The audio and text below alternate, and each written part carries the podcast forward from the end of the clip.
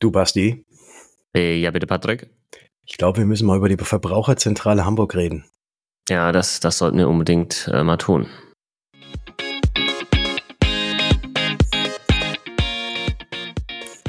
Hallo und herzlich willkommen zu einer neuen Episode des Versicherungsgeflüster Podcast.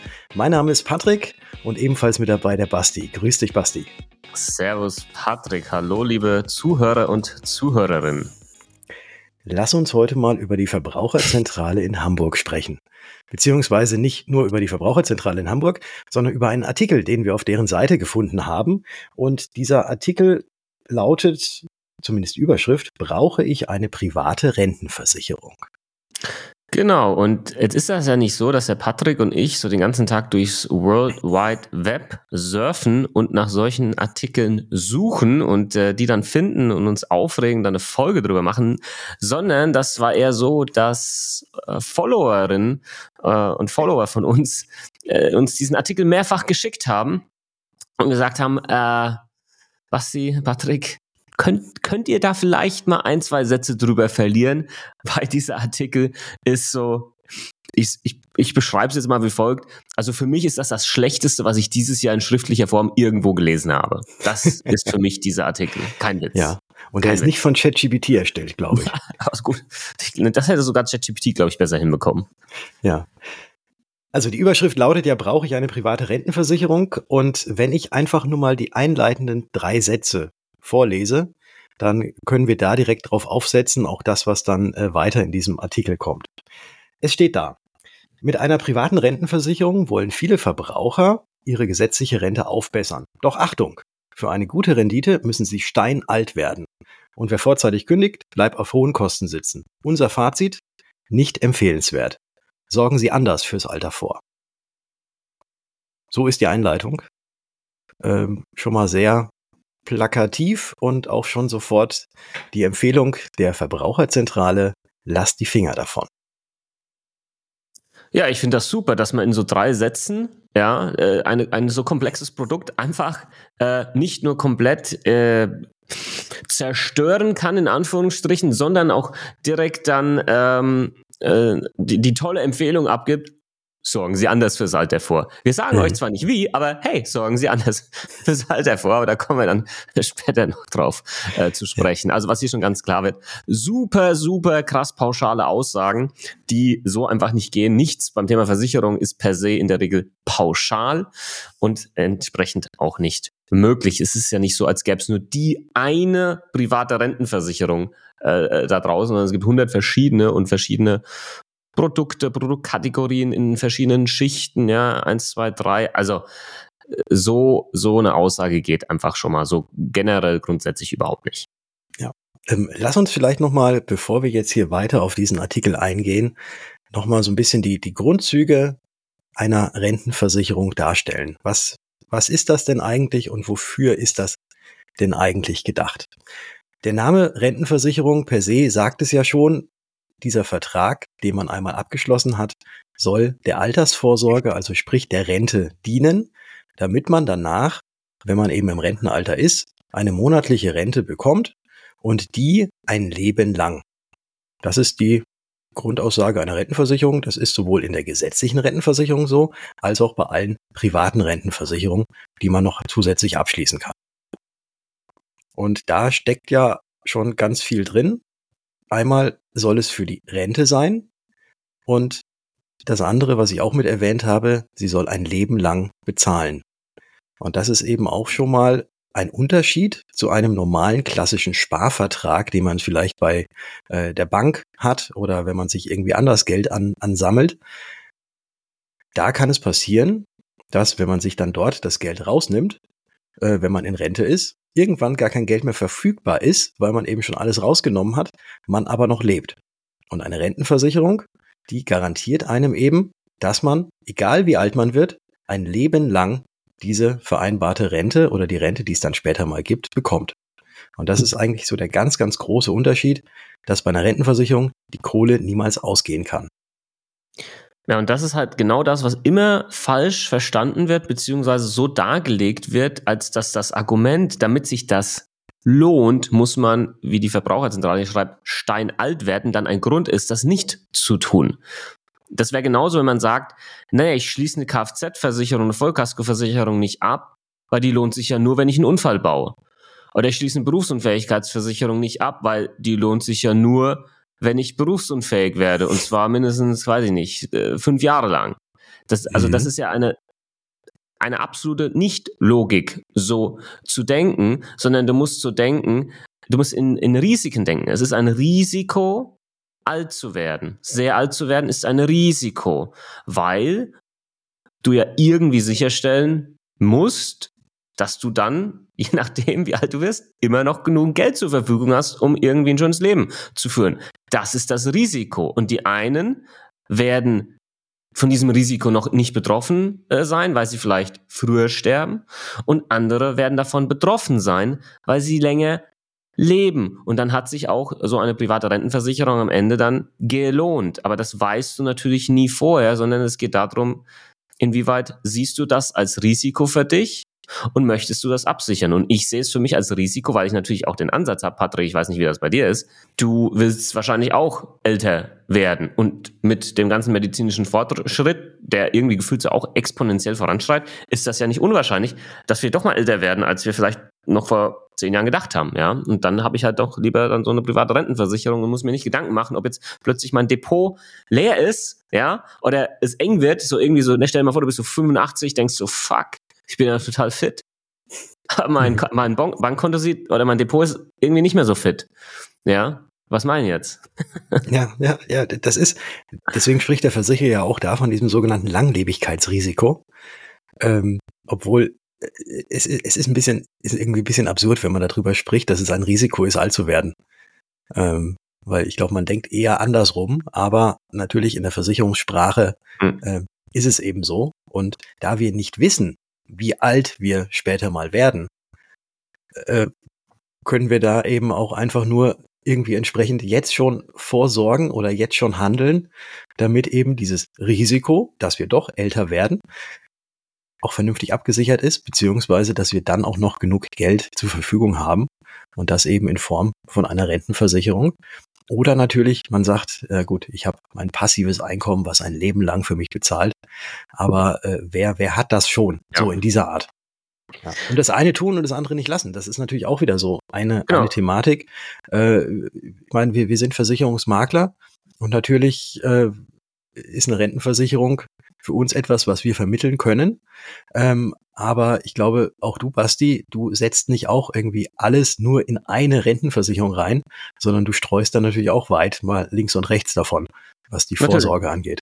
Ja, das ist immer so ein Ansatz, ja, beides, beziehungsweise beides, können auch drei, können auch vier Sachen sein. Also das eine, du hast gerade gesagt, schließt das, ähm, das, das andere nicht aus.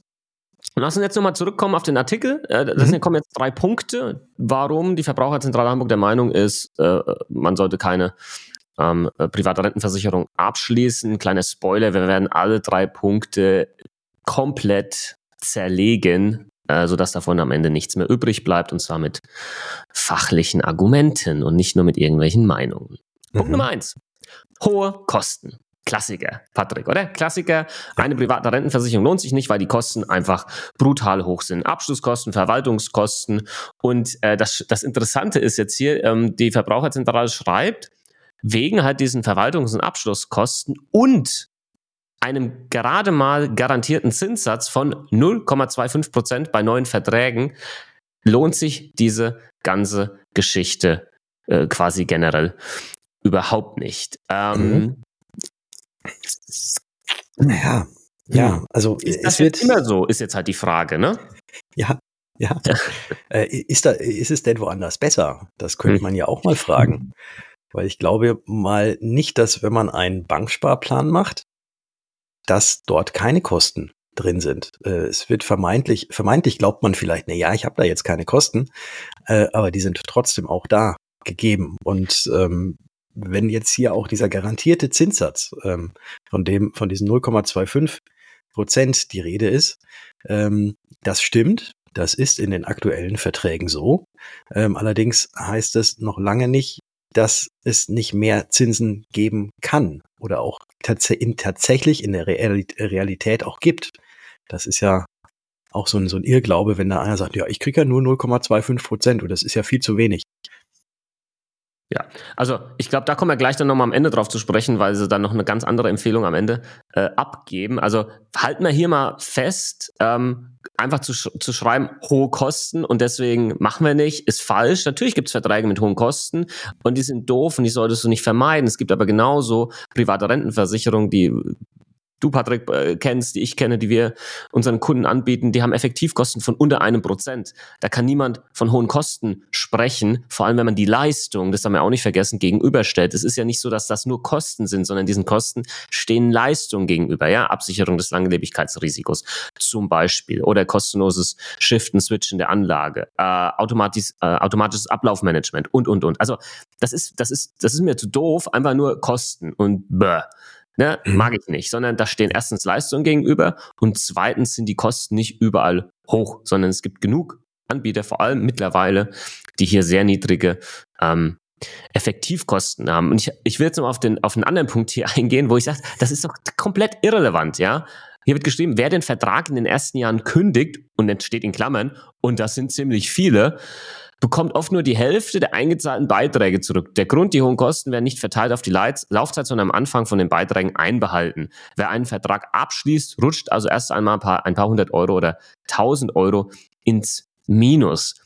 Das ist ja richtig. Das sind die Abschlusskosten, die werden in der Regel auf die ersten fünf Jahre verteilt. Damit verdienen wir unser Geld, weil wir auch eine entsprechende ähm, Leistung, Beratungsleistung, auch eine Haftung damit ähm, ja, quasi einhergeht, was vollkommen in Ordnung ist. Aber jetzt zu sagen, ich bin gespannt, wie du das siehst, ähm, jetzt zu sagen, ähm, das Problem ist, sind, sind diese Kosten in den ersten Jahren und dann äh, kriegt man nur die Hälfte der Beiträge zurück, wenn man kündigt in den ersten Jahren. Das ist ja nicht das Problem, sondern das Problem ist, warum kündigen so viele in den ersten Jahren? Sprich, das Problem ist, äh, das Durchhalten der Leute. Die Leute ziehen es nicht durch, weil wenn sie es durchziehen würden, dann würde sich das natürlich auch mit der Zeit rechnen und diese Abschlusskosten haben sich ähm, nach einigen Jahren wieder amortisiert. Das ist eigentlich das Problem, ja, dieses Durchziehen. Das ist ja genauso, wenn du, wenn ich jetzt sagen würde, ja, Fitnessstudio lohnt sich nicht, weil wenn du nur äh, zweimal hingehst, äh, weiß ich nicht, äh, in den zwölf Monaten, wo du es abgeschlossen hast, ja, dann, dann lohnt sich das halt nicht. Dann hast du zu viel Beiträge gezahlt und hast am Ende irgendwie halt keinen Sixpack.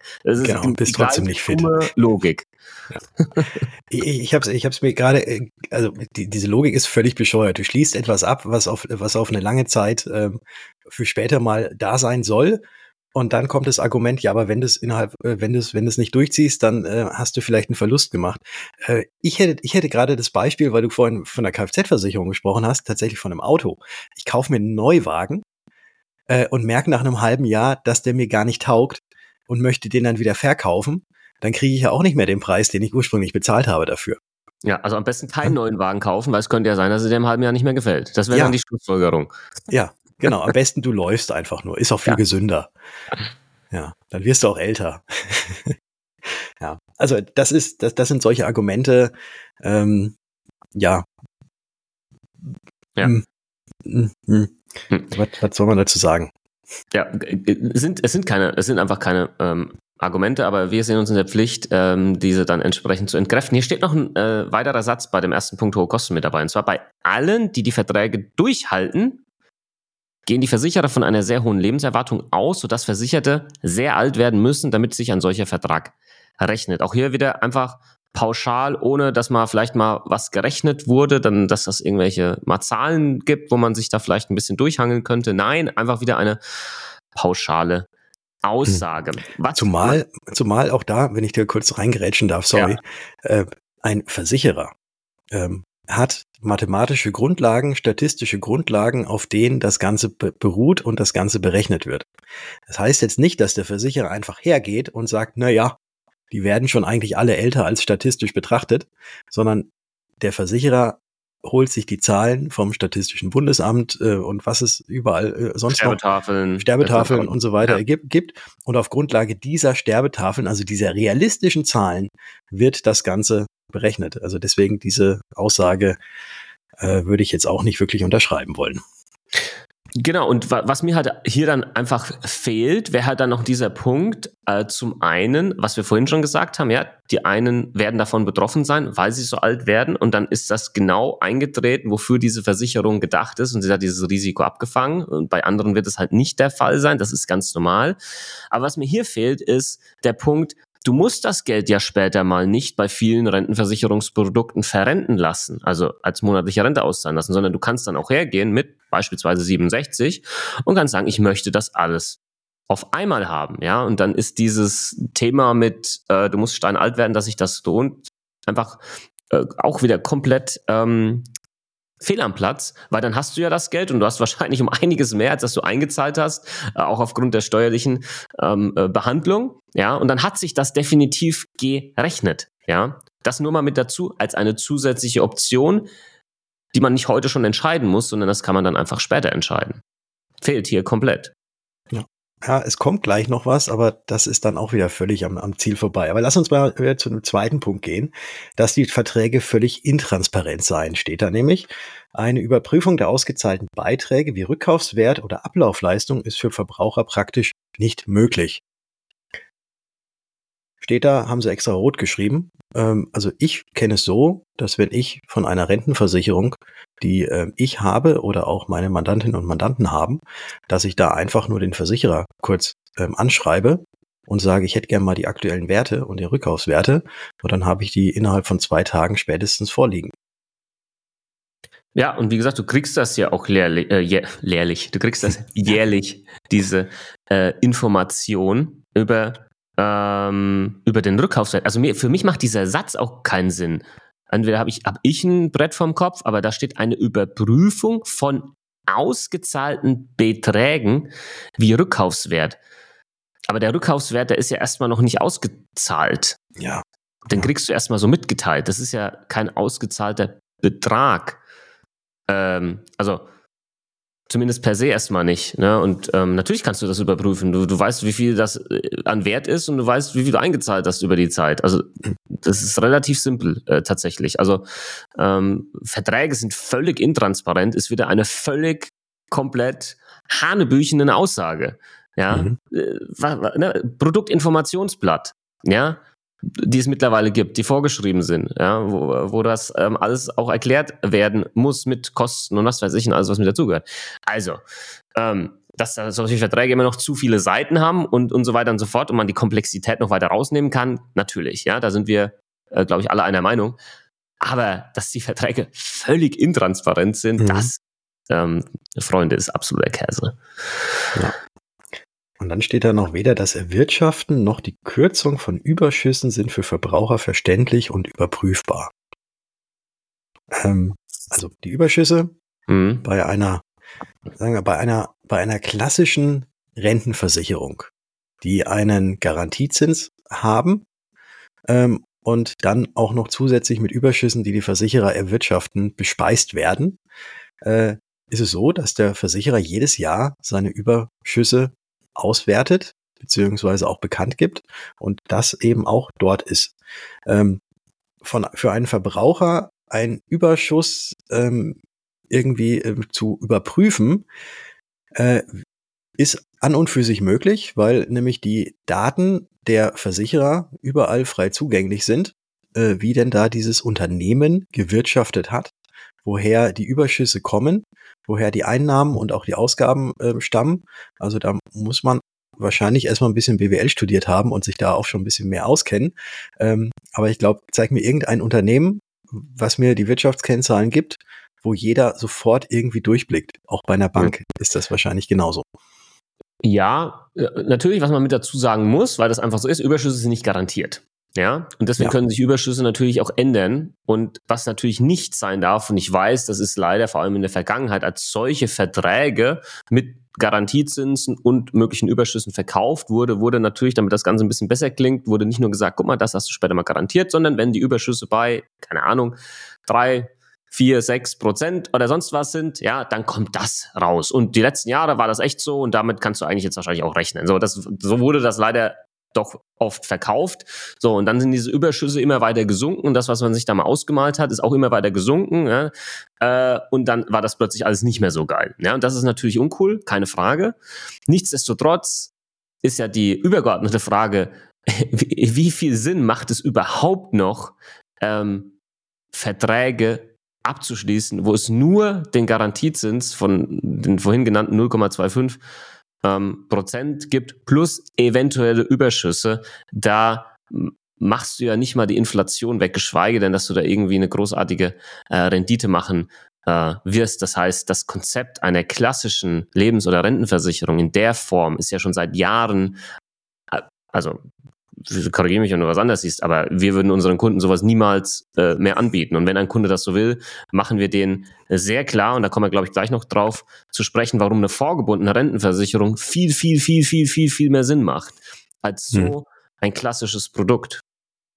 Richtig. Richtig. Äh, früher äh, unsere Eltern, die genau. da gab's noch, da gab's noch Verträge mit äh, 4,55 mhm. Prozent Garantie, Garantieverzinsung plus Überschüsse. Mein Vater und, kriegt so einen jetzt ausgezahlt, jetzt ja. quasi Ende diesen Jahres, jetzt glaube ich nächsten Monat oder so, kommt so ein Teil jetzt zur Auszahlung. Er ist froh, dass er das gehabt hat. Ja, das ist nochmal echt nett, was da ausgezahlt wird. Ja. ja. Aber sowas gibt's halt heutzutage ja. nicht mehr und ähm, ja, die Welt wandelt sich, äh, auch die Zinslage und die Versicherungs- und Finanzprodukte wandeln sich und deswegen ist das eigentlich, also über das, was, was wir jetzt hier sprechen, mit, diesen, äh, mit dieser normalen Überschussverzinsung, ähm, oder mit den Überschüssen, äh, ist das eigentlich jetzt gar nicht mehr State of the Art. Hm. Genau. Lass uns mal zu dem. Stichwort State of the Art. Gute Überleitung, ja. finde ich. Ja. Punkt Nummer drei. Ähm, hier steht, wie Kapitallebensversicherung bieten private Rentenversicherungen wenig Flexibilität, um auf veränderte Lebensumstände reagieren zu können. Und wie vieles zuvor, was hier geschrieben wurde, ist auch dieser Satz komplett falsch. Private Rentenversicherungen, die es heute gibt, die man heute abschließen kann, die haben so viel Flexibilität mit dabei, damit genau sich auch so ein Produkt ähm, sich einstellen kann, beziehungsweise angepasst werden kann an sich verändernde Lebensumstände. Ja, lass uns da doch mal kurz drüber sprechen, Patrick, was es da vielleicht für Möglichkeiten mittlerweile gibt. Ähm, weil hier steht jetzt weiter mit Laufzeiten von 40, 50er, noch mehr Jahren, ähm, binden sie über einen sehr langen Zeitraum eine Menge Geld und du kannst hier quasi überhaupt nicht irgendwie flexibel nochmal reagieren. Also jetzt lass uns doch mal okay. das Gegenteil beweisen. ähm, wenn du von heute auf morgen aus irgendwelchen Gründen nicht mehr in deine Rentenversicherung, private Rentenversicherung einzahlen kannst oder möchtest, dann kannst du das auch. Ähm, oder eben nicht mehr. Also es ist, es ist so, dass solche Rentenversicherungen theoretisch und auch praktisch ohne, ohne irgendwie, dass, dass jetzt einer einem böse ist, auch der Versicherer nicht, kann man sagen, ey, ich habe jetzt keinen Bock mehr zu zahlen, ich höre auf. Das ist möglich. Es, es wird nicht so sein, dass auf einmal irgendwie es bei dir an der Tür klingelt und dann äh, die Männer äh, im schwarzen Anzügen dastehen und das Geld eintreiben. Bei einer privaten Rentenversicherung hat, bist du da absolut flexibel und wenn du für dich entscheiden solltest, nee, will ich nicht mehr, dann kannst du auch entsprechend deiner Zahlweise ähm, auch einfach den Vertrag stilllegen. Du kannst ihn auch oder beitragsfrei stellen, so heißt es, genau. so heißt es dann richtig. Ähm, du bist allerdings auch, und äh, warum solltest du es machen? Äh, gibt jetzt keinen keinen so großen Grund, außer dass man vielleicht momentan irgendwie ein bisschen in Geldnöten ist. Aber auch da kann man mit dem Versicherer sprechen, weil man, wenn man nicht mehr zahlt, man ja eventuell den Anspruch verliert, wenn man künftig nochmal wieder weiter einzahlen kann, dass man die Konditionen, die man damals zum Vertragsabschluss hatte, die sehr, sehr gut waren, dass man die vielleicht in der Form nicht mehr bekommt. Ähm, aber auch da gibt es mit jedem Versicherer die Möglichkeit, äh, über irgendwelche Zahlungsaussetzungen äh, oder sonstiges, über äh, Stundung oder sonst wie ähm, zu sprechen. Und ähm, das ist gang und gäbe, passiert hunderte Mal am Tag in Deutschland. Äh, und da ist es eben wichtig, dass man einfach mal auf den Versicherer oder auf den Versicherungsvermittler, der für einen äh, da, da ist, äh, zugeht und dann eben diese Situation mal bespricht. Das ist jetzt der Fall, wenn, sagen wir mal, vielleicht gerade irgendwie ein äh, finanzieller Engpass vorhanden ist. Jetzt gibt es ja natürlich noch zig andere ähm, Situationen, wo man vielleicht so einen Vertrag anpassen möchte. Ich habe jetzt gerade mal, weil ich weiß, es gibt so diesen, es gibt mehrere Tarife, bei dem einen wusste ich jetzt, das ist ganz gut hier aufgelistet. Ich nenne jetzt keine Gesellschaft oder so, aber ich lese das mal kurz vor.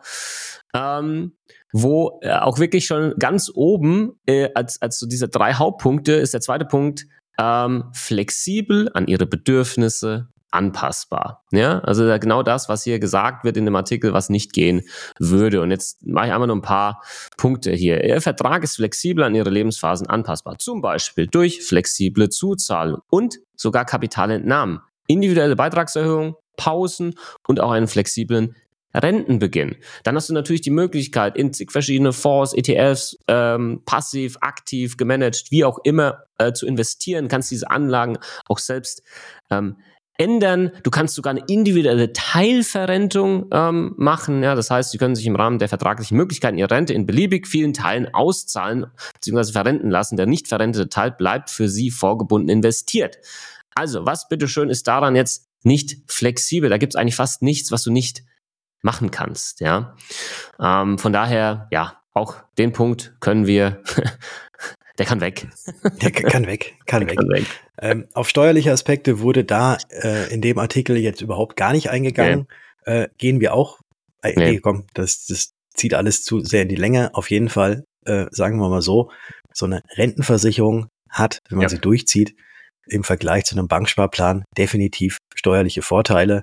Ich sag nur, man muss vielleicht nur die Hälfte zahlen. Ja, ähm, haben wir, glaube ich, auch irgendwo schon mal eine Folge, wo wir darauf eingegangen haben wir schon, haben wir schon. sind. Und jetzt steht da noch so ein kleiner Satz. Das sind zwei Sätze. Und mhm.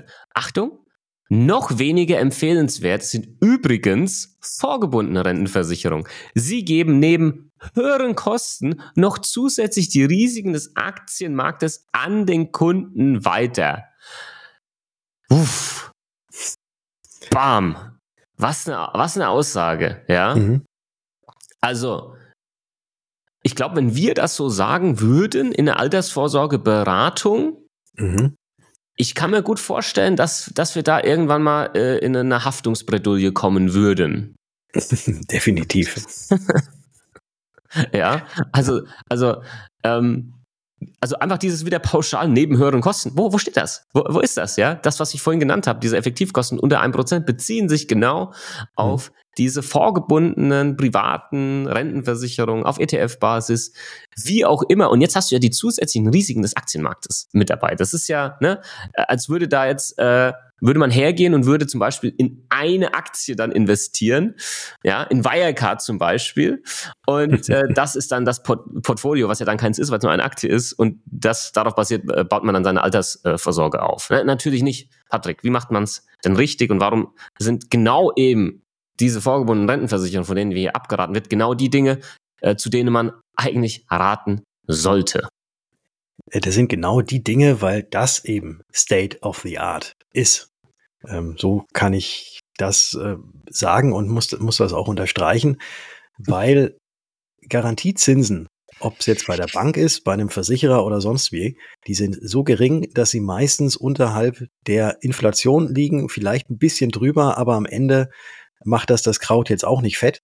Und wenn man in Aktien, und viele haben eben Angst vor diesem Begriff Aktien, aber wenn man einfach sagt, wenn man in äh, andere Unternehmen investiert, und Anteile von Unternehmen bekommen kann, die auch über die äh, letzten Jahre ähm, gestiegen sind oder auch äh, von dem man annimmt, dass sie in, in, Zukunft auch steigen, dann ist das ja eigentlich das beste Invest, was man machen kann, ähm, als sich als eben nur sagen, ja, ich nehme irgendeinen garantierten Zins ähm, und bin da halt irgendwie safe, weil das ja garantiert ist. Ähm, ich glaube, dass die Wirtschaft auch in den nächsten Jahren und Jahrzehnten nicht unbedingt rückläufig sein wird, sondern auch ähm, steigen wird. Und genau aus dem Grund ist ein Invest in Unternehmen, glaube ich, heutzutage ähm, eben dieses State of the Art, also sprich in Aktien. Ja. Oder man macht es dann eben auch über, über andere Wege äh, in ETFs, was ja aber am Ende auch nur ein Zusammenschluss von ganz vielen Aktien ist, die dann abgebildet werden. Also wir sagen das unseren Kunden immer so, wobei viele unserer Kunden das halt einfach auch schon äh, wissen, weil dann eine gewisse finanzielle Vorbildung vorhanden ist. Eine Anlage in ein weltweit gestreutes Aktienportfolio, wo 1000 1500 Unternehmen drin liegen, die größten der Welt. Und das Ganze über einen langen Anlagehorizont ist die Wahrscheinlichkeit enorm hoch, dass dein Invest über die Zeit steigen wird. Das wird nicht linear nach oben gehen, da wird es immer wieder mal nach unten gehen, es kommt hier eine Krise, da kommt eine Krise und sonstiges. Dann gibt es vielleicht noch ein Rebalancing, ja, dass mal ein paar ausgetauscht werden und so weiter und so fort. Ähm, und dann wirst du damit sehr, sehr gut fahren. Ja, das, das zeigt auch die Historie. Ja, wenn man sich nur mal den MSCI World anschaut, ich glaube, der hat in einem, wenn man immer 15 Jahreszeiträume betrachtet, ich glaube, nie schlechter performt als 7,7 Prozent. Ähm, das ist eine Hausnummer. Ja, mhm. natürlich ist das alles kein eins zu eins Spiegel für die Zukunft, aber die Wahrscheinlichkeit und wie unsere Wirtschaft halt funktioniert und solange wir halt auch noch ähm, Kapitalismus und alles haben, wird das so halt auch weitergehen, ja. Und dann sollte man äh, oder dann tut man, glaube ich, gut daran, als kleiner Endverbraucher, der diese Produkte vielleicht auch nutzt von diesen Firmen, halt auch am Unternehmenserfolg mitzupartizipieren und seine Altersvorsorge hiermit aufzubauen. Das ist einfach eine stimmige, schlüssige äh, Geschichte. Wenn das nicht so wäre, würde ich selbst das natürlich auch nicht machen, aber genauso mache ich äh, das natürlich auch selbst, ja. Ähm, und deswegen dieses Abraten von vorgebundenen Rentenversicherungen, äh, das, das ist für mich, glaube ich, für viele so die, die alle ähm, ähm, schlimmste, gefährlichste Aussage in dem ganzen Artikel. Mhm. Das stimmt. Das stimmt. Aber äh, der Rat. Dann kommt noch der Rat genau. äh, von, von denen. Die haben noch einen Rat. Die haben noch einen genau. Rat. Patrick, was haben Sie für einen ja. Rat? Äh, sorgen Sie auf andere Weise als mit einer privaten Rentenversicherung fürs Alter vor. Also, das ist ja eigentlich jetzt schon ganz klar geworden aus dem, was ja. wir gesagt haben. Aber der, der, der weitere Satz da unten drunter, das ist wieder einer, den ich unterschreiben kann, den ich aber im Zusammenhang mit dem, was oben drüber steht, in keinster Weise verstehe. Da steht nämlich, trennen Sie Versichern und Sparen voneinander. Ja. Und wenn wir jetzt nochmal gucken, eine Rentenversicherung ist ja genau dafür da, dass sie das versichert, eben, dass wir zu alt werden oder dass wir älter werden, als wir vermeintlich denken. Und dass wir dann immer noch Geld kriegen. Und deswegen ist eine Rentenversicherung definitiv äh, eine Versicherung und kein Sparvertrag, wie man ihn von der Bank her kennt. Genau, ne, deswegen macht diese Aussage auch keinen Sinn. Und auch dieses, ne, dieses unser Rat und dann sorgen sie auf andere Weise als mit einer mhm. privaten Rentenversicherung fürs Alter vor. Das ist wie so, so in der Politik, nee, was ihr macht, ist doof. Aber einen anderen Vorschlag haben wir auch nicht. Mhm. Ja? ja. Ah. Aber es kommt, es kommt dann ja noch so ein kleiner Vorschlag. Ne? Also zunächst sollten Sie die wichtigen Versicherungen abschließen. Also eine Haftpflichtversicherung unterschreibe ich definitiv. Eine Berufsunfähigkeitsversicherung unterschreibe ich auch. Und alle, die jemanden versorgen müssen, auch noch eine Risikolebensversicherung. Das kann ich auch ebenfalls unterschreiben. Gesagt, wenn ich hier zustimme in einem, in ja, einem ganzen Kontext. Ja. Aber und dann geht's weiter. Und wenn Sie dann noch Geld zum Sparen übrig haben, ne? also wenn da noch was übrig ist, ähm, können Sie dies mit klassischen Sparanlagen längerfristig anlegen oder als fortgeschrittener Sparer in einen Indexfonds oder eine Immobilie investieren. Aber nur als fortgeschrittener Sparer. Was ja. ist denn ein fortgeschrittener Sparer? Weiß ich nicht, einer, einer der schon ein äh, paar Jahre Sparschwein der, bedient hat. Hat er eine Ausbildung an der Sparakademie gemacht? Hat er da einen Abschluss? Oder was ist fortgeschritten? Ist das bezogen aufs Alter? Ist das bezogen auf das verfügbare Geld. Hm. Was ist ein fortgeschrittener Sparer? Und was Weiß machen nicht, die nicht fortgeschrittenen? Machen die dann, ne? Was machen Nein, die? Die machen, die machen dann in klassische Sparanlagen, längerfristig. Klassische Sparanlagen. Was, hm. was ist eine klassische Sparanlage, Patrick? Das ist äh, vermutlich irgendwie so ein Sparbuch. Sparbuch, wie, wie heißt es? Äh, irgendwie Festgeld vielleicht oder sowas. Ja, und dann ja. managt man damit dann mit den mhm. Zinsen, gut, jetzt kriegt man ein bisschen mehr aktuell, aber mhm. damit soll man dann später dann seinen, seinen Ruhestand managen, selbst ja. irgendwie mit dem Geld und so. Ja. Ja. Ja, also das ja. ist, äh, also ja, das, äh, ich glaube, wir müssen jetzt, äh, ich, ich möchte, einen Punkt möchte ich noch ansprechen und dann lass uns einfach mal zu unseren Fragen kommen oder äh, wir haben, wir haben noch andere super spannende Sachen, dann, dann müssen wir jetzt hier gar nicht mehr weiter besprechen, aber äh, das Schöne ist, wenn man dann ein bisschen weiter scrollt und man irgendwie eine telefonische Kurzberatung zu Finanzen und Versicherungen auch ohne Termin haben möchte, geben Sie da eine Telefonnummer an. Ähm, und ich würde super gerne anrufen, habe aber nicht die Kohle dafür, weil sie wollen nämlich, sollen nämlich zwei Minuten pro Minute aus dem deutschen Festnetz und mobil mehr steht da. Also zwei Minuten pro Minute, äh, zwei Euro pro Minute müsste man zahlen, um dort eine telefonische Beratung zu Finanzen und Versicherung Stell dir mal vor, wie würden bekommen. das machen? Da hätten wir morgen einen Shitstorm. Stell dir mal vor, du würdest das als Versicherungsmakler in der Form irgendwie machen. Ja, und jetzt machen die das, die nicht mal eine Qualifikation vorweisen müssen, die sich nicht verpflichtend weiterbilden müssen. Äh, die dürfen dann Leute für zwei Euro pro Minute am Telefon.